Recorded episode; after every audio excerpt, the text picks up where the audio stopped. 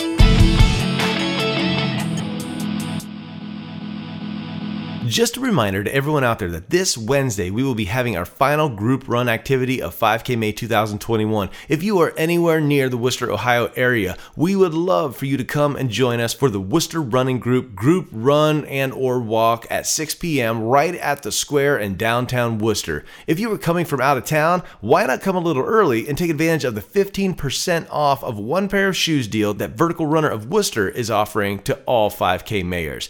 If you haven't used it yet, that deal is still good through the end of the month. Maybe you didn't need new shoes going into the challenge, but your feet may be ready for something fresh as this challenge begins to wrap up and you choose to continue running and or walking on a regular basis long after 5K May 2021 is over. So come early, check out Vertical Runner of Wooster and then stick around to join us for the group run. On Saturday, the 5K Mayhem Bonus Challenge is going down. It's going to be an amazing day. If at all possible, I encourage you to start with us at 6:30 a.m. by running and or walking a 5K then see if you can do another at 7:30 a.m. and another at 8:30 a.m. How many can you do? Can you finish all 12 loops? You'll never know what you are capable of until you try. So grab a friend or 9, coax them into joining you and let's let the 5K mayhem begin. We will be reporting on our progress in Apple Creek, Ohio between each lap on the Facebook group page. We would love to know how your 5K mayhem is going as well. Misery loves company. I mean, we are stronger together. As you mentally prepare for the 5K Mayhem bonus challenge and get excited about saving 15% off of the price of a great pair of new shoes at Vertical Runner of Wooster, let's go ahead and jump back into our daily Bible reading. We are currently in the Gospel of John. Chapter 2 The next day there was a wedding celebration in the village of Cana in Galilee. Jesus' mother was there, and Jesus and his disciples were also invited to the celebration. The wine supply ran out during the festivities, so Jesus' mother told him, They have no more wine. Dear woman, that is not our problem, Jesus replied. My time has not yet come. But his mother told the servants, Do whatever he tells you. Standing nearby, there were six stone water jars, used for Jewish ceremonial washing. Each could hold 20 to 30 gallons. Jesus told the servants, Fill the jars with water. When the jars had been filled, he said, Now dip some out and take it to the master of the ceremony. So the servants followed his instructions. When the master of ceremonies tasted the water that was now wine, not knowing where it had come from, though of course the servants knew, he called the bridegroom over. A host always serves the best wine first, he said. Then, when everyone has had a lot to drink, he brings out the less expensive wine. But you have kept the best until now. This miraculous sign at Cana in Galilee was the first time Jesus revealed his glory, and his disciples believed in him. After the wedding, he went to Capernaum for a few days with his mother, his brothers, and his disciples. It was nearly time for the Jewish Passover celebration, so Jesus went to Jerusalem. In the temple area, he saw merchants selling cattle, sheep, and doves for sacrifices. He also saw dealers at tables exchanging foreign money. Jesus made a whip from some ropes and chased them all out of the temple, scattered the money changers' coins over the floor, and turned over the tables. Then, going over to the people who sold the doves, he told them, Get these things out of here. Stop turning my father's house into a marketplace. Then his disciples remembered this prophecy from the scriptures Passion for God's house will consume me. But the Jewish leaders demanded, What are you doing? If God gave you authority to do this, show us a miraculous sign to prove it. All right, Jesus replied. Destroy this temple, and in three days I will raise it up. What? They exclaimed. It has taken 46 years to build this temple, and you can rebuild it in three days? But when Jesus said this temple, he meant his own body. After he was raised from the dead, his disciples remembered he had said this, and they believed both the scriptures and what Jesus had said. Because of the miraculous signs Jesus did in Jerusalem at the Passover celebration, many began to trust in him. But Jesus didn't trust them because he knew all about people. No one needed to tell him about human nature, for he knew what was in each person's heart. The gospel according to John is so different from the other three. Matthew wanted to show that Jesus was the coming Messiah. Mark masterfully made us aware of Jesus' intention of ushering in the kingdom of God. Luke labored to let us know that the gospel is for outsiders too. And then there is John. John brings with his writing a whole new dimension to the life of Jesus. Not only was John one of Jesus' closest friends, but he was a deep thinker. John's gospel is arguably the most theologically rich gospel. John seems to be most interested in establishing Jesus as the eternal God, always existing and dwelling among us in human flesh. Yes, Jesus was fully man, but John wants us to see that he was also fully God. John will also spend a lot of time detailing the Passion Week, but let's not get ahead of ourselves. Here in John 2, we witness Jesus' first miracle, turning water into wine. This miracle defies logic and science, and it's just plain cool. I've heard religious people try to explain it away as non alcoholic wine, which is really funny to me because that kind of defeats the purpose of the whole miracle altogether. And in trying to keep with their staunch Stoic view of Jesus, they rewrite Scripture to serve their purposes. But no, it was alcoholic. That was the miracle. Jesus took ordinary water and transformed its physical properties to turn it into fermented grape juice. He is not constrained by time, he is not constrained by science, and he did it for pleasure. It would have been easy for an overly religious version of Jesus to say, Well, you fools shouldn't be drinking, so it's a good thing you ran out of wine. But that's not what happened at all. Let's read again what did happen. There was a wedding celebration in the village of Cana in Galilee. Jesus' mother was there, and Jesus and his disciples were also invited to the celebration. The wine supply ran out during the festivities, so Jesus' mother told him, They have no more wine. Dear woman, that's not our problem, Jesus replied. My time has not yet come. But his mother told the servants, Do whatever he tells you. Standing nearby were six stone water jars used for the Jewish ceremonial washing. Each could hold 20 to 30 gallons. Jesus told the servants, Fill the jars with water. When the jars had been filled, he said, Now dip some out and take it to the master of ceremonies. So the servants followed his instructions. When the master of ceremonies tasted the water that was now wine, not knowing where it had come from, though of course the servants knew, he called the bridegroom over. A host always serves the best wine first, he said. Then, when everyone has had a lot to drink, he brings out the less expensive wine. But you have kept the best until now. Now, I'm not in any way advocating or promoting drunkenness, and I don't think Jesus was either. Neither do I think that drinking wine or other alcoholic beverages is evil. I mean, if Jesus did it, well. You know the you know the thing. So, what was Jesus actually up to here? This is what I think the miracle of turning water into wine was really about. In the Old Testament, wine was seen as a sign of God's blessing. A plentiful harvest and plentiful wine was symbolic that God was with the people and was blessing the people. Drinking wine was a joyful way to celebrate God's provision. In this story, the wine has run dry. Though I believe this is a literal story that literally happened, I also believe that the wine running out was symbolic of the spiritual state of Israel during the time that Jesus walked the earth. The people had largely forgotten about God. Their joy was gone, their blessing was gone. They no longer cared for God's provision. They were able to provide for themselves. Thank you very much. Jesus steps into reality and literally turns water into wine all the while figuratively and symbolically showing that he was the one who would ultimately restore joy to Israel. He is the blessing from God. Through Jesus, God was once again providing for his people. And don't overlook the fact that God's blessing was better than the man made version. The master of ceremonies was more right than he ever could have imagined when he said, You have kept the best until now. Jesus is better than anything we think is amazing.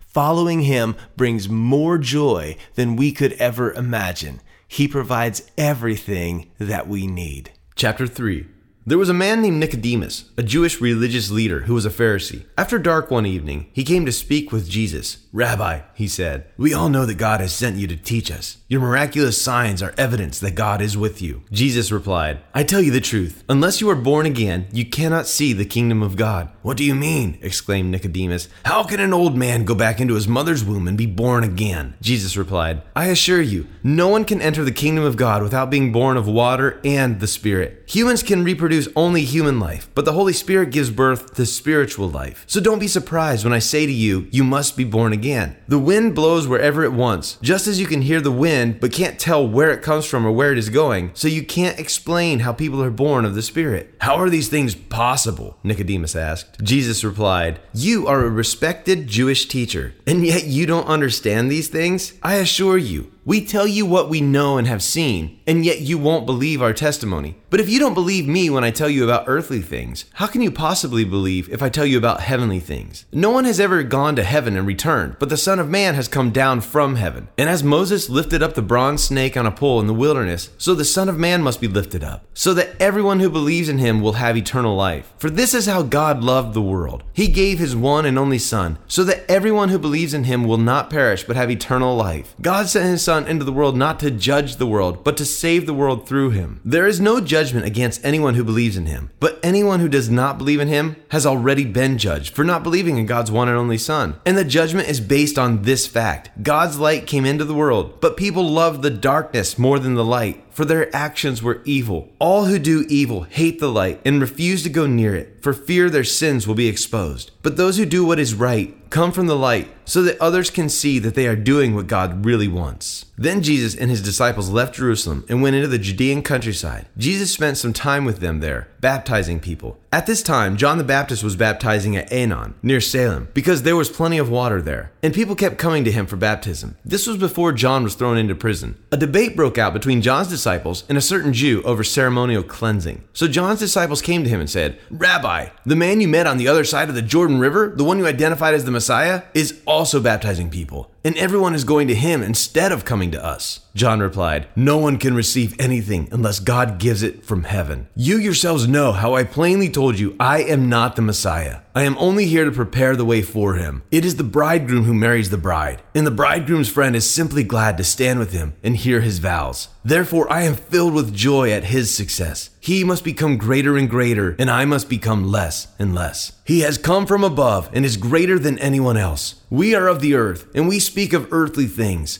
but he has come from heaven and is greater than anyone else. He testifies about what he has seen and heard, but how few believe what he tells them. Anyone who accepts his testimony can affirm that God is true, for he is sent by God. He speaks God's words, for God gives him the Spirit without limit. The Father loves his Son and has put everything into his hands. And anyone who believes in God's Son has eternal life. Anyone who doesn't obey the Son will never experience eternal life, but remains under God's angry judgment. The Pharisees get a bad rap, but I have to say that I really appreciate Nicodemus. Here in this exchange in John 3, I get the feeling that Nicodemus was really trying to understand what was going on. He saw something special in Jesus, but he couldn't quite put his finger on it.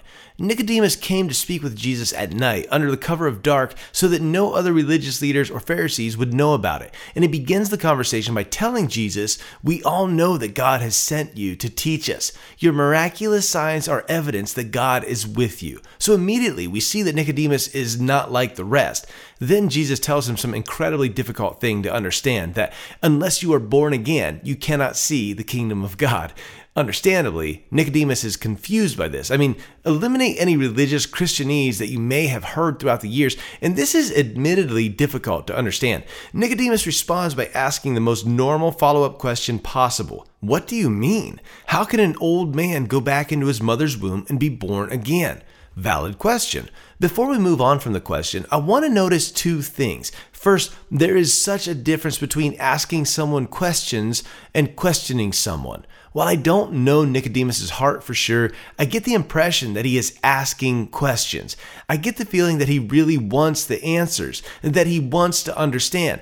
And that leads me to the second thing to notice here in his question. Notice the phrase old man. Why did he specifically ask about an old man? Could it be that Nicodemus was asking this question specifically about himself?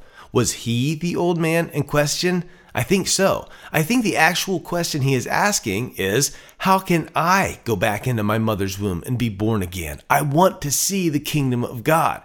Now, of course, Jesus was not talking about a physical rebirth from your mother's womb, but about a new birth in the Spirit. Humans can produce only human life, but the Holy Spirit gives birth to spiritual life. Then, towards the end of the conversation, Jesus offers this timeless whopper. For this is how God loved the world. He gave his one and only Son so that everyone who believes in him will not perish but have eternal life. We do not have the privilege of seeing how the story ended for Nicodemus here in John 3. It doesn't appear that he put his faith in Christ in this particular moment, but we do, perhaps, get a glimpse into what must have transpired in the days, weeks, months, and years that followed. Much later in the Gospel of John, after Jesus is crucified, John tells us this about the burial of Jesus' body. Afterward, Joseph of Arimathea, who had been a secret disciple of Jesus because he feared the Jewish leaders, asked Pilate for permission to take down Jesus' body. When Pilate gave permission, Joseph came and took the body away. With him came Nicodemus, the man who had come to Jesus at night. He brought about 75 pounds of perfumed ointment made from myrrh and aloes. That's John 19, verses 38 through 39. At some point, it appears, Nicodemus came to the point where he could no longer deny that Jesus was, in fact, the Christ. Anyone who comes to Jesus with honest questions will eventually come to the same undeniable conclusion. God so loved the world that he gave his one and only Son so that everyone who believes in him will not perish but have eternal life. Chapter 4 Jesus knew the Pharisees had heard that he was baptizing and making more disciples than John, though Jesus himself didn't baptize them, his disciples did. So he left Judea and returned to Galilee. He had to go through Samaria on the way. Eventually, he came to the Samaritan village of Sychar, near the field that Jacob had given to his son Joseph. Jacob's well was there, and Jesus, tired from the long walk, sat wearily beside the well about noontime. Soon a Samaritan woman came to draw water, and Jesus said to her, Please give me a drink. He was alone at the time because his disciples had gone into the village to buy some food. The woman was surprised, for Jews refused to have anything to do with Samaritans. She said to Jesus, You are a Jew, and I am a Samaritan woman. Why are you asking me for a drink? Jesus replied, If you only knew the gift God has for you and who you are speaking to, you would ask me, and I would give you living water. But, sir, you don't have a rope or a bucket, she said, and this well is very deep. Where would you get this living water? And besides, do you think you're greater than our ancestor Jacob who gave us this well? How can you offer better water than he and his sons and his animals enjoyed? Jesus replied, Anyone who drinks this water will soon become thirsty again, but those who drink the water I give will never be thirsty again. It becomes a fresh, bubbling spring within them, giving them eternal life. Please, sir, the woman said, give me this water. Then I'll never be thirsty again, and I won't have to come here to get water. Go and get your husband, Jesus told her. I don't have a husband, the woman replied. Jesus said, You're right.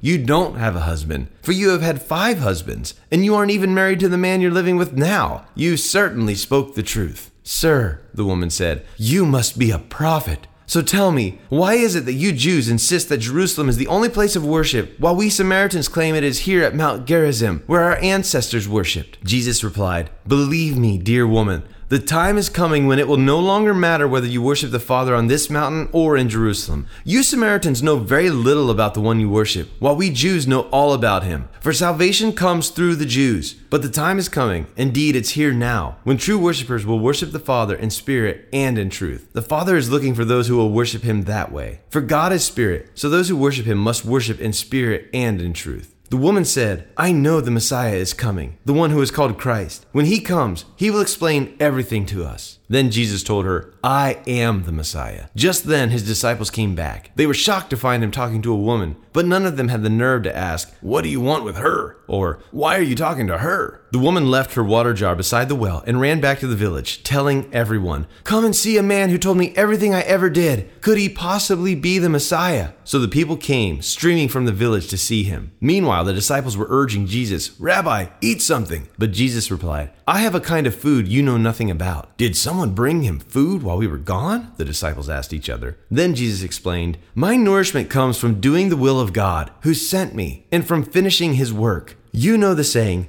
four months between the planting and harvest. But I say, wake up and look around. The fields are already ripe for harvest. The harvesters are paid good wages, and the fruit they harvest is people brought to eternal life. What joy awaits both the planter and the harvester alike. You know the saying, one plants and another harvests. And it's true. I sent you to harvest where you didn't plant. Others had already done the work, and now you will get to gather the harvest. Many Samaritans from the village believed in Jesus because the woman said, He told me everything I ever did.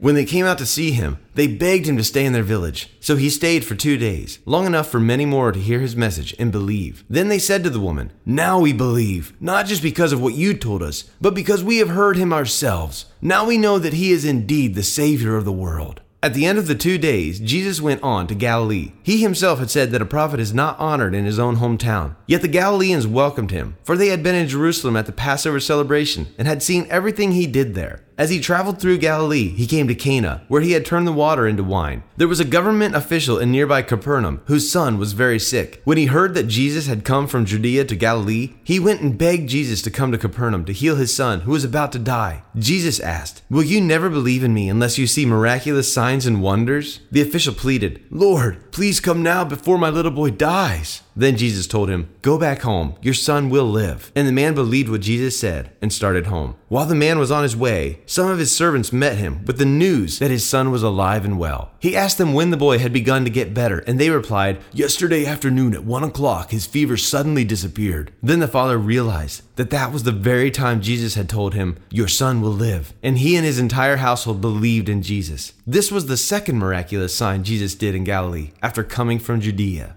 To help us get a closer look at some of the things that transpired here in John 4, we have a special guest today. A good buddy of mine, an awesome youth pastor, and a fellow 5K mayor, Scott Tinman. All right, I'm so excited. I am talking with the one and only Scott Tinman. Scott is a youth pastor out in the Findlay, Ohio area. Has been a youth pastor for quite a few years, and we've had the opportunity to get together and do ministry together. Scott, uh, I love your heart. I'm so excited that you're a part of this challenge this year. You've been doing the 5K every day in the month of May 2021. And for anybody out there who is listening, can you just tell us a little bit about yourself? Actually, this is my third year doing the 5K every day in the month of May challenge. So I'm excited about that. But I've lived here in Findlay, Ohio for about nine years. And so I've been doing youth ministry for 28 years in Illinois, Minnesota, and now Ohio, the great state of Ohio. I'm married, been married for 28 years as well. So that's pretty cool that as long as I've been a youth pastor, I've been married too. And so I have three boys. I have a 23 year old, 19 year old that's in college, and a 14 year old that will be going into high school next year. And they, we're a big basketball fan. So we like playing a lot of basketball. So I guess running fits in really well to be able to stay in shape so I could play basketball with my boys. Are any of your boys doing the 5K every day in the month of May challenge? And before you answer no, why not? They're not so much runners. Actually, Zach, my middle child, he was a good cross country runner, but he got into basketball too much. So between his eighth grade and ninth grade year, so in eighth grade, you only have to run two miles for cross country. And then you have to run a 5K. How about that in high school? And he did not like that that much. But the funny thing was, is every race he PR'd because he was learning how to run the 5K. But no, he is not running with me as of yet. Uh, maybe I could get him to join me on one of these runs here quick. And there's always next year, right? That's right. Now, you are no stranger to the 5K every day in the month of May challenge. And I'm wondering, could you offer a bit of encouragement to the amazing people who are participating in this epic 5K May 2021 challenge? Well, we are past day 21, and they say that it takes 21 days to begin a habit. And so, my encouragement is keep on that habit. If you're still running, get out there each day, run, walk, whatever you need to do. Spend that time checking out God's creation around you. If you are not listening to the podcast, which be kind of weird because we're doing a podcast, so they must be listening to it anyway. This is the first year that I actually tapped into this podcast and listening to it each day. And that has made a big difference because I have to be able to listen to Jeff Poland doing the uh, the voices in the scripture reading is awesome and it encourages me. Actually, I, I think it was Friday. I was out running and whenever we get that extra bonus song right in the middle, it kind of gets you going. You're like, okay, I got to finish this. So make the time. Sundays are really difficult for me as a youth pastor.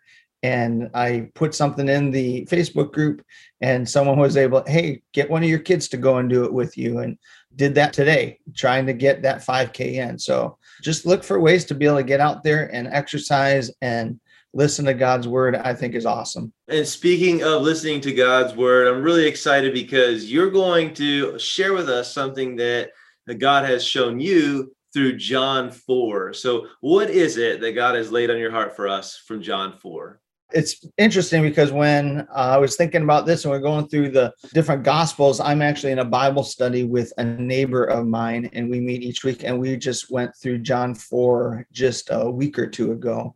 And as I was thinking about, man, there is so much in this chapter uh, where Jesus is being intentional in meeting with a woman at the well. And, it, you know, as you look through this passage of scripture, you know, Jesus does things that like people are like, what are you doing as we're reading it? Because, first of all, he's talking to a Samaritan woman, and being able to talk to a woman was not the norm back then let alone a Samaritan woman being a person that's a Jew. And so he was very intentional. And even in this passage of scripture, you know, the different things that he asked her, uh, looking for ways to get into a conversation with her, you know, sees that she's coming during the midday, you know, something that sticks out to me with that is, well, why was she coming midday? Well, we're going to find out later as you read through in the middle to the end of this chapter well, she was coming midday because when Jesus points out to her that, hey, bring your husband to me, and she's like, well, I don't have a husband. Well, yeah, because you're living with someone. Well, she was coming out midday because she was probably looked down on. And, you know, the thing that I think about Jesus, he always looks for the outcasts. He looks for the people that don't fit in, that people overlook.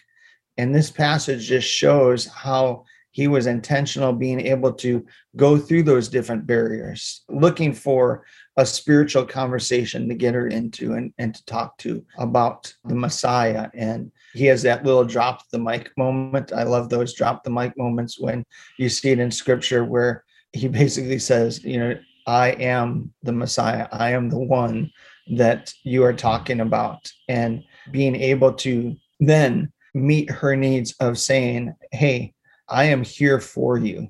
And being able to then share that with others. It's pretty interesting how she goes back and tells everyone about him and using this gospel conversation, moving to the spiritual conversation. So the thing that I think about it with this is, you know, as I go through my day, who are the people that God brings into my pathway where I could get into gospel conversations with and be able to share the love of Christ with them. So being a youth pastor in kind of a small town here, you know, 40, 50,000, it's easy for me just to get caught up in my own church, in my own church people and youth group. And one of the things that I do on a regular basis is I go out looking for ways that I could meet people in our community. I like coffee. I know that Jeff likes coffee too. And I go to different coffee shops in town for the purpose of looking for people to build relationships with the baristas there, the different people that come in. I was able to get connected with some different teaching groups here in town. And so I work with Women's Resource Center, I get to go into schools. And so all of a sudden, I open myself to all these different people that I see not in my norm. And I think that's one of the things that sticks out for me in this John chapter four is that looking for those ways to get into gospel conversation the interesting thing as I was meeting with my friend about this the other day is when the disciples rejoin Jesus uh, in verse 27 and beyond, they come back and they see Jesus talking to a Samaritan woman.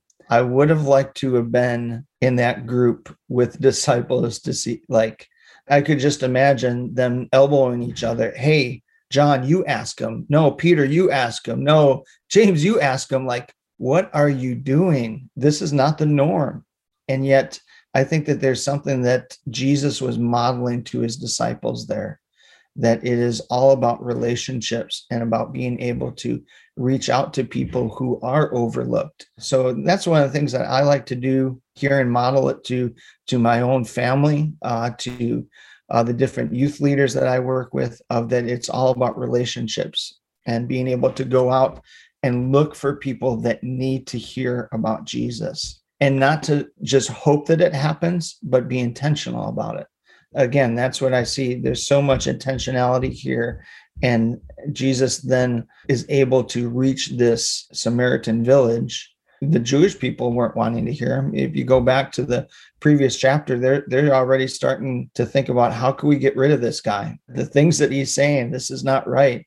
And yet he goes to the Samaritans and being able to reach that village. And it was the Samaritan woman going back and telling others, I just met this man that told me everything about myself and that her sins could be forgiven as she put her faith and trust in the person of Jesus. And so, challenge for us, I think, is who are those people that God puts into our lives that we are going to be intentional in being able to reach out and talk to them about Jesus and being able to meet their needs in any way that we can, but more importantly, being able to share how Jesus has made a difference in my life and how he can make a difference in their life. What a great challenge to be intentional about telling people how Jesus has made a difference in your life and how he can make a difference in their life. I hope you appreciated that. Thanks, Scott, for hanging out.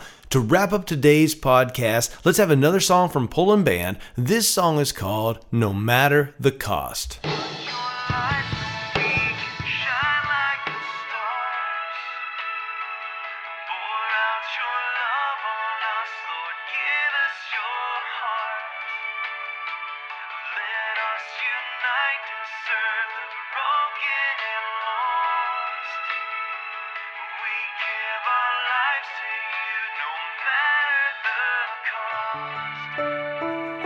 What can we do to make a difference in this world?